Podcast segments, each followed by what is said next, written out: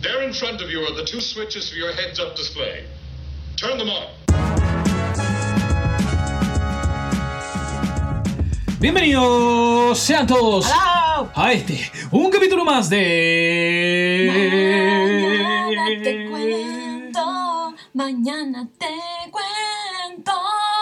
Mañana te cuento, capítulo número 22. ¿Cómo están todos? Dos, dos, par de patos, de dirían algunos. Qué bien. Oye, ¿cómo están todos? Nosotros la verdad es que eh, yo estoy muy ansioso por comunicar. Eh, veo que el encierro a veces me juega en contra porque quiero, quiero conversar, quiero tirar la talla, eh, quiero, quiero ser muy disperso, muy, muy, muy disperso.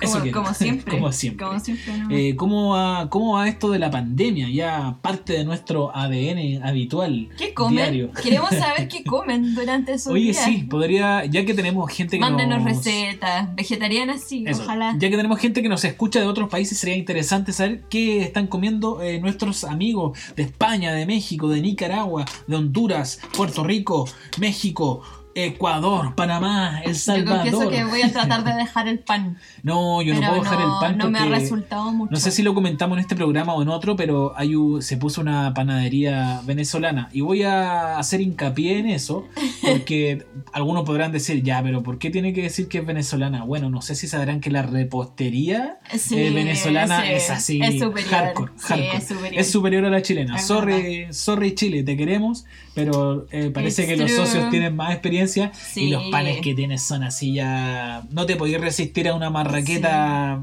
exquisita, pues, no, no hay por dónde. Esto no es un afán de hacerle promoción a la panadería, no nos están auspiciando con No, nada, pero eh, de verdad, si pasan por San Francisco con Eizaguirre, tienen que pasar a la panadería que está en la esquina Claro. de panes, porque Oh. es el mejor pan, los mejores pañuelitos, las mejores donas No te que van a comer en su vida. Oye, eh, como anécdota, para que vayamos también haciendo esta conversación algo más ameno entre todos. Eh, hoy día nos llegó la caja del gobierno. Ustedes dirán, ¿qué es la caja del El gobierno? show de la Pasa caja. que el- el- entre las medidas que ha tomado el gobierno de Chile para ayudar a la población está... Media atrasada y apresurada, por lo demás, llegó cuatro meses tarde. Entre una de esas medidas está el repartir cajas con alimentos. Y ¿Ya nos- te llegó? Cuéntanos tu eh, experiencia. Nos llegó la caja y para sorpresa venía con preservativos. Con, ¿Verdad? con condones. Eso y- lo, lo anunció la señora Carla Claro, Rubilar. preservativos y que iba a llegar. ¿cómo se llama el otro? Eh, toallita higiénica. Me llama la atención que no hayan tomado en consideración a los animalitos. Podría haber venido Ah, un paquetito un pa- Una comidita y una- ah, un po- poquito, pues sí, la mayoría de la gente Un tiene churu. mascotitas. Un Un churu, un, un whiskach. Eso.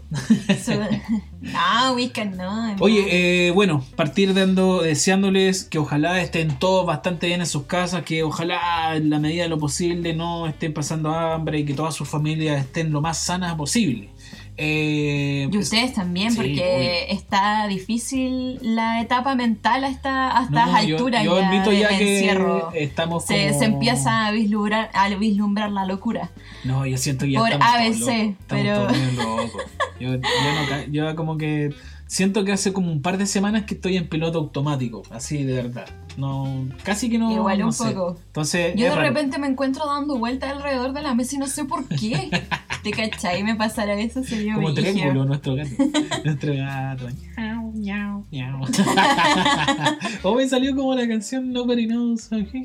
Miau, miau, miau. Miau, No, como, miau, como miau. Gary, el, el caracol de Bob Esponja. Miau, miau, miau, miau, miau, miau. Miau, miau, miau, miau, miau. Tú estás bastante loca, Charlie. Estás bastante loca. Ah, ¿no viste Bob Esponja? No vi Bob Esponja, yo estaba, tirando no. kamehames. Mientras tú veías Bob Esponja, yo tiraba kamehames. No, una cosa no quita la otra. Mira, te voy a decir una crítica, pero no te lo tomes a mal, por favor. Me lo voy a tomar a mal. Yo considero que estás bastante loca, pero no tan loca como el personaje de la película que vamos a reseñar. Y ahí es donde Bueno. nosotros te damos la bienvenida. Chicos, bienvenidos al capítulo número 22 de Mañana Te Cuento, donde vamos a reseñar la... Saludos a eh, todos, cabres. la tremenda cariño. Uy, pero yo siempre a la gente. saltándome- No importa, Sí. si la gente que sabe que estamos hablando de ellos. Sí, ya nos, Oye, ya nos conocen. Oye, espérate, y antes de... síganos, síganos en nuestras redes sociales, m-bajo te cuento en Instagram y ¿cómo se llama lo otro? Mañana te cuento en Spotify. Spotify. Oye, Spotify que a todo esto va a subir eh, la, la, inscripción que vamos a Bueno, hacer. si nos vemos la obligación de trasladar nuestro programa a otra plataforma... para- Problemas del primer mundo en Claro, para que todas las personas nos puedan escuchar, no se preocupen porque de todas formas este programa tiene que llegar gratis a todas las personas, Charlie. Pero escúchame bien lo que te estoy diciendo, a todas las personas. No es gratis, pues si el Spotify es pagado. No, ah, porque no, sí, pues. es gratis, bueno. Solo que te salen razón. comerciales cada cierto Sí, rato. verdad. Como Bueno, en YouTube eh, te salen pueden ir al baño en ese rato. Ya, ahora sí, vamos al lío, tío. ¿Cómo se llama la película que vamos a reseñar, Charlie? Ya, miren. Sucedió que yo había escogido una película que nos recomendó la Calci, pero Camila, eh, que se llama La pintora y el ladrón. Sucedió que no encontramos los subtítulos, así que no la pudimos ver porque solo estaba con subtítulos en inglés y aquí el amigo eh, me dijo, no, no voy a entender nada. Así que... Podría haber entendido, pero se, para se- se respeta igual esa, claro, claro. Se respeta esa decisión, así que eh, me fui con una película que quería revisitar hace tiempo que se llama The Man Who Wasn't There. El hombre que nunca estuvo ahí. De mis queridos No, los Joel fanáticos, eh, and Ethan Cohen, los hermanos Cohen. Em, esta película es del año 2001 y em, yo creo que es una de las mejores producciones de los hermanos Cohen. No las he visto todas, pero he visto varias. Pero tú cuando te, cuando refieres a, la, a una de las mejores producciones que tienen los Coen eh, eh, haciendo eh, énfasis como en el apartado técnico en general o En general. o en general. Y igual yo tenía un poco de susto porque yo le había dicho antes al chip, oye, veamos The Man Who Wasn't There", Y siempre me la despreciaba, así como... No, me pero no era decía, que te la no, despreciaba, que no era como, quiero "No, ver a no los me hermanos Cohen. Así haciéndose, uy, el difícil. No, pero es que ¿sabéis Pero qué creo ahora dijo, ¿y qué pasó? ¿Te Deja, gustó la película? deja defenderme. ¿Sabéis qué pasa? Que yo siento que en este tema de la, de la cuarentena, eh, a veces ver una película es un ejercicio en el cual tenéis que ponerle ganas. Si no, si no, no ocurre. ¿cachai? Sí, está bien. Entonces, bueno, sí. por eso mismo nos ha costado sacar Más los- capítulos. más capítulos. Esa es la verdad. Eh, no nos hemos, porque hay que sentarse y tener la disposición Y de como- decir como, ya, mira, voy a bancarme la película media hora. Si en media hora Sí. no me convence, me Últimamente prefiero ver Friends. Esa, es la, esa es la legal. Y estoy viendo Versalles también, que está buena. Bueno, vimos la película y el circo de las montinas. a mí me gustó, la verdad. Pero después hablamos. de eso. Alegría. Qué bueno. Bueno, esta película ya sabemos que es de los hermanos Cohen, que son uno de mis directores favoritos.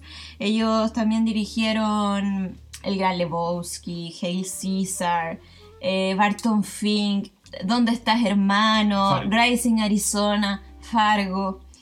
Eh, y tiene como elenco a Billy Bob Thornton, que él, eh, no sé si vieron la serie Fargo que salió hace unos tres años más o menos. Y en.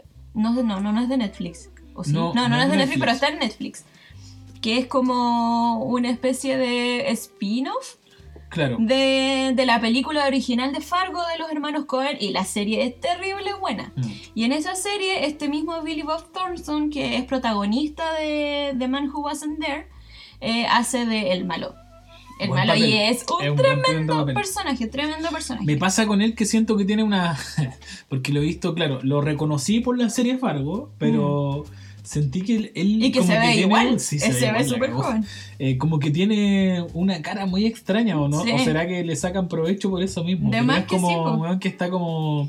como poker face. La así verdad medio- que yo no conozco otras, otros trabajos de él, así que no podría decir bien como qué calidad de actores, pero viendo este personaje de The Man Who Wasn't There y Fargo, sin duda es un excéntrico. Bueno, también trabaja Frances McDormand, que ella ya se hizo ultra archiconocida por una película muy premiada eh, de hace un par de años que se llama Tres anuncios por un crimen Ah. que ganó ella el Oscar por ese. Bueno, y ella ha trabajado toda la vida con los hermanos Cohen. Es como. Pero eh, yo estuve cachando que los hermanos Cohen tienen esa característica, que trabajan como con el mismo equipo siempre. Tiene, tiene, sí, tienen su elenco como favorito y, y resulta que son todos como actores con facciones y como con, con personalidades muy extrafalarias. Sí, es bien interesante Me eso. gustan los personajes que hacen los Cohen, son así muy border. Bueno, y también trabaja entre los, los famosillos James Gandolfini, que es el es el protagonista de Los Sopranos, es un actor que ya Ah, Por falleció. eso me parecía conocido. Sí. Yo no vi Los Sopranos. Y bueno, también lo- trabaja lo- una muy joven Scarlett Johansson. Adolescente. Jovencísima, jovencísima. Esto, esta película, imagínense, desde hace casi 20 años. atrás. 2001. No, estaba, pero muy, muy chica. Claro, muy chica. Eh, en la cual igual hace un personaje muy secundario. Como terciario. sí. Sí. Bueno. eh, ah, y otra cosa importante. La película está... eh, la, la dirección de foto de la película es uno de los directores de foto más De uno de tus bacanes. directores de fotos favoritos. Y es de los mejores, yo creo, de, de- por lo menos de Hollywood. Robert Dickens. Ro- Roger Dickens. Ah, Roger Dickens. Robert Eh, Dickens es como el vocalista de Iron Maiden. Bueno, Roger Dickens, eh, lo último que hizo que se ganó el Oscar por la, por la cinematografía de 1917. Si no han visto esa película, véanla. Sí. Véanla. Es una Eh, bonita película. y tratan de verla en buena calidad y con buen audio porque lo merece. Sí, lo merece. Y también hizo, entre otras, eh, la foto de la aldea, la película de Shyamalan que a mí me encanta. Oye, tú estás ahí fascinado Y, y toda- y, y- y ha trabajado casi siempre con los hermanos Cohen, el, el gran Lebowski, Barton Fink y otra película que también me gusta mucho, que no es de los hermanos Cohen, pero que se llama El asesinato de Jesse James por el cobarde Robert Ford, que es una película tremendísima, Me de verdad. Véanla, véanla, que es muy los nombres. Trabaja Casey Affleck en un papel, un papelazo, yo creo de verdad. Oye, Casey Affleck, que le dieron a Casey Affleck cuando con esta película Manchester by the Sea. Ah, no he visto esa película Yo todavía. la vi, pero no sé, como que siento ¿Mucho? que lo... Mucho. No la cacho, en verdad. No, no, no la he visto, pero me acuerdo que fue muy comentada. Bueno, el argumento, ¿lo quieres decir? No, dilo tú, Cholito, vais muy bien, así que no quiero, no quiero arruinar esto. Yo voy a ser el que comente. Eh, Entre bueno, básicamente la película se trata sobre Ed Crane, que es Billy Bob Thornton, ¿ya? Que él protagoniza a un barbero de California, un, un tipo muy taciturno, eh, es decir, eh, un tipo que es muy como callado para adentro, que pareciera que no tiene ninguna motivación en la vida, que trabaja como automáticamente es súper piola, claro, y que tiene esta vida común en, en, el- en los años 50. Esta película está ambientada en 1949 y que trabaja con su, creo que es su cuñado. No me acuerdo bien. Sí, sí. eh, es su cuñado y- y trabajan en esta barbería que es como de la familia, de su esposa, que hace Frances McDormand, que se llama Doris. Eh, y en este, en este, bueno, entre eso, la esposa trabaja con, como en una gran tienda, en una especie de mall, y hace como, como- la contaduría de esa. Como Dillon, algo así. Algo así. Yo supongo que es como la época en, lo que, en la que los malls estaban como empezando a surgir. Claro, como las Como tiendas. en, como en California, como estas grandes El tiendas. retail, todo lo que es el inicio Y del retail. él se da cuenta en algún minuto de que su esposa está teniendo como una affair con el jefe de ella. Ya que además que son como todos amigos. Pero él es tan poker face que pareciera que no se no le Se hace el. Larry, se hace el Larry, como que lo acepta. Eh, y en una de esas conoce en esta barbería eh, a un loco que es un charlatán, en realidad, un charlatán, y que le vende la pomada de que, de que tiene que invertir en una empresa de lavaseco. Claro. Que este, este loco, el, el- al que le corta el pelo, el charlatán, él la va a administrar y él solamente tiene que poner el capital. Exacto. Y, y este eh, y Ed Crane eh, pensando que tal vez es como su salida para salir de esta normalidad eh, pero Monótona. esta monotonía casi desesperante eh, que era una buena idea ¿cachai? Ujú. entonces ¿qué hace para, para poder eh, conseguir esa plata que necesitaba para poder invertir en este loco? Eh, chantajea al jefe De su de su señora. esposa, que él sabía que estaba teniendo una relación con ella, Y le dice, utilizando esa información, le dice que va a, a como desparramar la información, le va a decir... Arruinar el matrimonio. Eso, le va a arruinar el matrimonio, la empresa y todo. Y que le tiene que pagar eh, 10 mil dólares, algo así era, para, para, que, pa- para Que- que él se quedara callado. Yo pensaba el otro día, 10 mil dólares en esa época tiene que haber sido caleta y plata. Caleta, sí, po. caleta y plata. Bueno, hoy por hoy también 10 mil dólares es tanta plata, ¿no? Eso. Eh, consigue la plata y todo. Y, y, Y de ahí y desde adelante, ahí en adelante, eh, claro, se ve involucrado en una historia criminal con la que tropieza eh, eh, como muy fortuitamente. Claro, empiezan a pasar un, un montón de sucesos que le dan como riendas sueltas como a las locuras también que quieren los directores en la película, pues, que sea como esta cosa media detectivesca, pero que tiene como salidas muy, muy inesperadas, como giros también medio locos, como que pareciera que ahí la película se convierte como, porque al principio es como, yo no cachaba si al principio la película era como una sátira, era como, lo, no- lo sentía como Yo una sátira o la- era... Y después como que tiene un poco de humor, porque los personajes también son muy como caricaturescos. Sí, pero- Es que igual esa siempre ha sido la característica de, de lo- del cine de los hermanos Coen, Claro. encuentro yo. Como este esta cotidianidad que de repente por ABC eh, se destruye y se convierte en algo como horroroso, ¿cachai? Sí. Como que se le devuelve todo lo que él pensó. Tú me, tú me comentabas que esto es muy del humor negro, como esta cosa como trágica, media tragicómica que, que Claro. pasa, que ocurre. O- Sí. eh, Y bueno, eh, esta, bueno esta, esta película le, le dicen que es como una película de neo-noir claro, basada como en las películas del cine negro de los años 50. Que estábamos viendo 40. que finalmente el cine negro es como esta representación visual de un tipo de cine que se hizo como entre los 40 y Claro, los 50. en la que la temática principal es como el crimen. crimen, eh, los y barrios, negro, los barrios bajos, Claro. ¿cachai? Eh, está esta figura de la femme fatal, las- ¿cachai? esto que tú decís como de las sombras. Eh, el las uso ventanas, estético de la, luz. de la luz forzada, la sombra. Y esta película lo tiene todo en realidad. Sí, Pero eh, la característica que, como la vuelta que le quisieron dar los hermanos Cohen a este tratamiento del cine negro fue que el personaje principal no pertenece a ese mundo como de los criminales y de los barrios Ah. bajos, sino que es una persona Claro, común. común y corriente, que se ve envuelta en. Claro, en que por. ABC se vio como forzada a, a esta historia a esta historia de un crimen, ¿cachai? Yo encuentro que una, es una Y- historia muy entretenida. eh, me Es súper interesante. Sí, es muy Pero, interesante. claro, decir, eh, a veces me pasa con, lo- con el cine tan de autor de algunos cineastas que, claro, al principio a lo mejor como que podéis chocar un poquito en el ritmo, eh, en la forma en que está contada la película, no sé. Por, Sí, por bueno, ejemplo, eh, similar un poco como con el cine eh, de Wes Anderson. Alguien que conoce el Mm. cine de Wes, Wes Anderson va a ver una película de Wes Anderson sabiendo a qué se va a enfrentar ya, porque el loco también ya tiene una manera de, de, de hacer la película, como de hacer los planos, de cómo van a entrar los actores.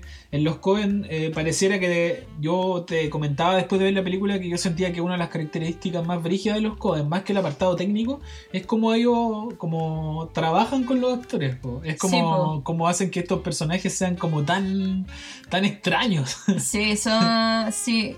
Porque son más allá de una, carica- de una caricatura de un personaje eh, común, tal vez de una sociedad eh, norteamericana. Sí. ¿cachai?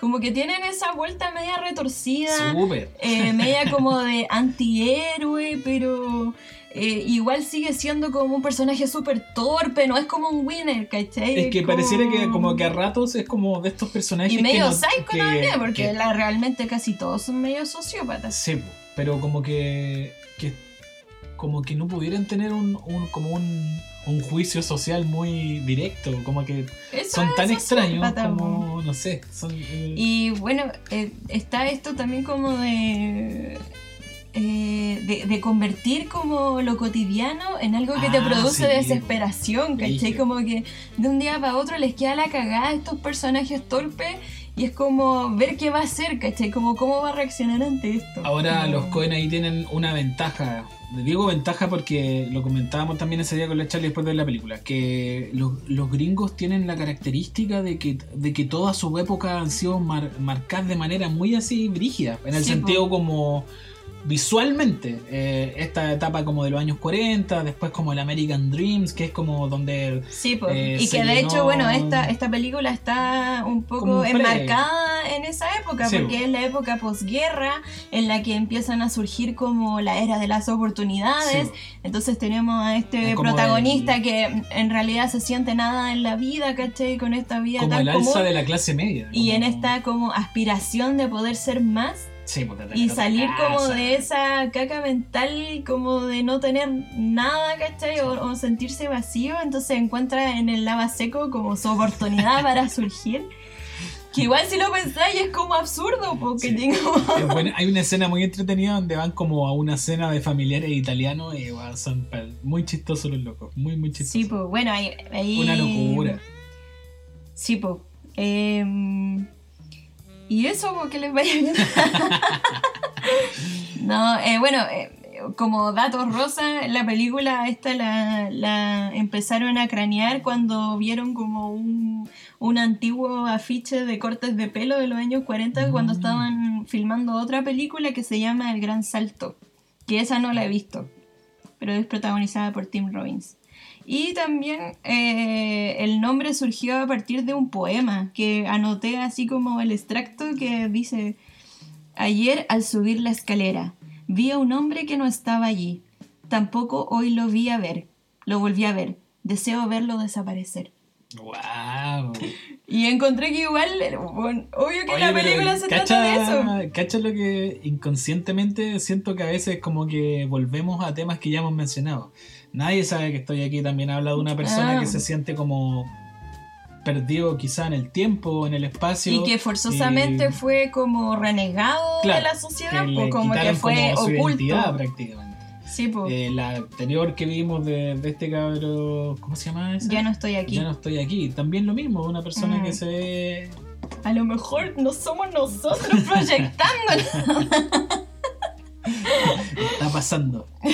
Está pasando. O siempre ha pasado y en verdad como que ahora se están develando las verdades del universo y la bueno, humanidad. esta película es del 2001. Bueno, pero las Pero de la sí, vida. en realidad siempre me han gustado como las películas que, que, que no son como del, de la persona eh, ¿Del que es como el protagonista, ¿cachai? Sino que es como del que está en las sombras. Ah, muy bien. Algo que no se da mucho en el cine chileno. Es decir, se ha dado, pero no sé por qué todavía el cine chileno no puede encontrar como su... O sea, sí se ha dado en el sentido, bueno, no sé, po, eh, por ejemplo, Tony Manero, también que habla de este personaje que Claro. es- pertenece completamente al ¿Cuál- outside cuál- del... a, a veces me hago caleta esa pregunta. ¿Cuál será el problema del cine chileno? ¿Por qué, por qué la gente no consume chine, chine, Cine chileno. Cine Cine chileno. Digo, eh, vamos mismo- a hacer una pausa porque quiero ir al baño. ¡No! Bueno. Ha vuelto la Charlie, estamos todos bien y contentos. Estábamos con la pregunta de qué pasa con el cine chileno.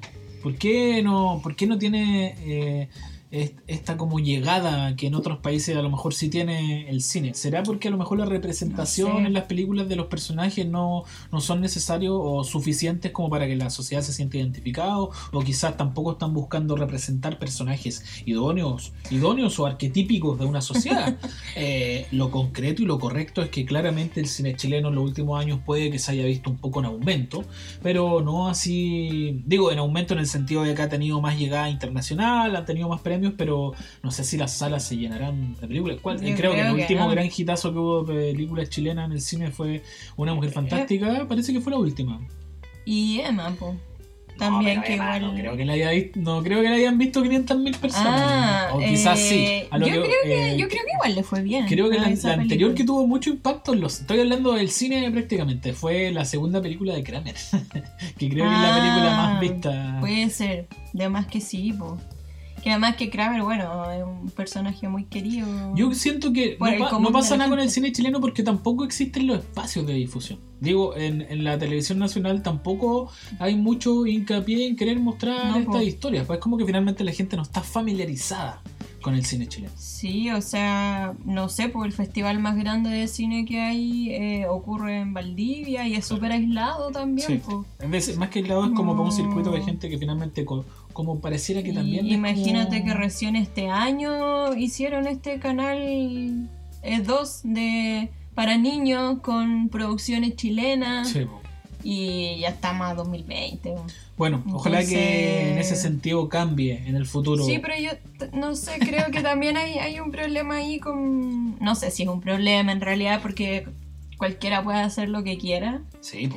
Pero quizá, claro, como con el tratamiento de los temas, eh, poco arriesgarse, no sé, pues ponte tú, dime qué No hay- películas de fantasía existen No, en bueno, Chile, pues, ¿cachai? Eso fome, que no se haya... O comedias que no sean Kramer, pues, otra basta. vez y esa weá. No, no, pa- no, por favor, no. Paremos con Paz Vascuñán. No, Sí. no, nada, nada. Entonces, como que nadie se ha aventurado como Falta ser más arriesgado. a ese mundo, porque incluso buscando en onda media tal vez no uno no se encuentra con cosas de ese tipo. Son más bien del tipo dramática. Extraño el cine de Holguín. Ay, igual, es bonito, sangre eterna le puso. El otro día Sí. en el Twitter, en Twitter los de Blondie estaban diciendo juntemos firmas para que TVN dé sangre eterna. Por favor, es muy que la vería. Por ¿Cómo se llama la otra? Ángel Negro. Ángel Negro. ¡Wow! Blanca Levin. Blanca Eh, Levin. Sí, no, Han buena habido película. representantes igual que se han querido como, aventurar con otras cosas, sí, pero son súper pocos y no han sido apoyados también. Yo creo que los nuevos cineastas se van a atraer a más. Está, estamos claros que las nuevas generaciones son las que han dado hincapié a que. Fal- Falta cine de fantasía y, y en Chile hay tanta Sí, fantasía. hay historias buenas, hay historias sobre todo para el sur. Muy buenas, Sur. No solamente en el sur, es cosa de ver la ruta oculta. Ah, la Charlie, eh, no, no, hablemos de ese tema, mejor nos pasan cosas malas. No, ¿de qué? De radionáutica. Randonáutica, Ah, no radio. Bueno, chiquillos, sin querer distraerlos más y esperando a verlos acompañados a tener un rato de dispersión No sé si escuchando hicimos conclusión con esto, pero igual. No hicimos conclusión, pero ¿para qué queremos hacer conclusión? No si- sé, que queda acá. pero uno? a bueno. mí me gustó la. Mira, eh, de resumidas cuentas, a mí me gustó la película, técnicamente hermosa. Eh, es una historia entretenida, Sí. es como leerse un cuento, un librito, un cuento. Oye, quiero destacar igual la fotografía porque hace eh, Roger Deakins hace un trabajo muy fino eh, sobre una reinterpretación de lo que es la foto de- del cine negro. Eh, y la película se filmó a color, o sea, esto, esta fotografía blanco y negro fue en postproducción. Claro, está trabajado. Y claro, ahí toda la producción significó como, no sé, pues vestuarios con colores no tan llamativos, Ah, como utilizar los grises. Súper Sí, complejo. po, muy complejo, es súper difícil. Sí. Y, y encuentro que la calidad en la que termina, eh, la terminación del blanco y negro es súper buena. Sí, está bonita. En el sentido de que, no sé, yo he visto otras películas en Roma blanco se y así negro. también. Roma se hizo así también. po. Roma también es un buen exponente del blanco y negro contemporáneo. Pero ponte tú, no sé, por esa película El Artista. Era, weón, era como, no sé, ponerle blanco y negro en filtro en Instagram, así Ah. Y... No, yo no la vi, pero vi el tráiler y me pareció que era horrendo. Horrendo. Horrendo. Salió como francés. Horrendo. ¡Horrendo! Entonces, nada, eh, tiene puro bu- vistos buenos esta película. Técnicamente es muy bonita. La historia no, buena. la historia Sí, es súper interesante igual. Me recordó a otra película que es de un director que es, no sé si es danés o sueco o por ahí, por esos lugares, que se llama Aki Kaurismäki Ah, te fuiste en esa. y que tiene una película muy entretenida que quizá la podríamos visitar, que se llama Yo contraté a un asesino a sueldo.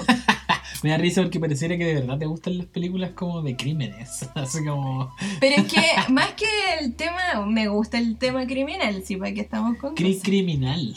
Le hago al true crime.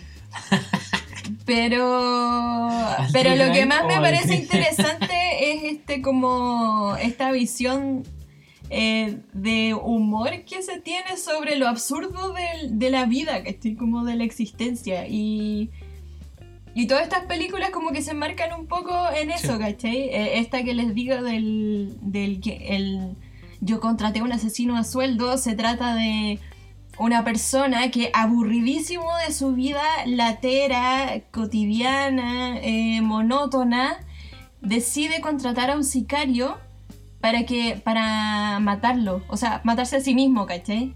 Como que contrata al sicario para que lo mate. Entonces así él, él- buena, él no vuelta. sabe, él no sabe cuándo va a ocurrir, ¿cachai? Pero después el loco como que se empieza a traumar y se empieza a perseguir, Oye, me tincó. Me tincó. Es tremendamente buena. ¿Cómo se llama?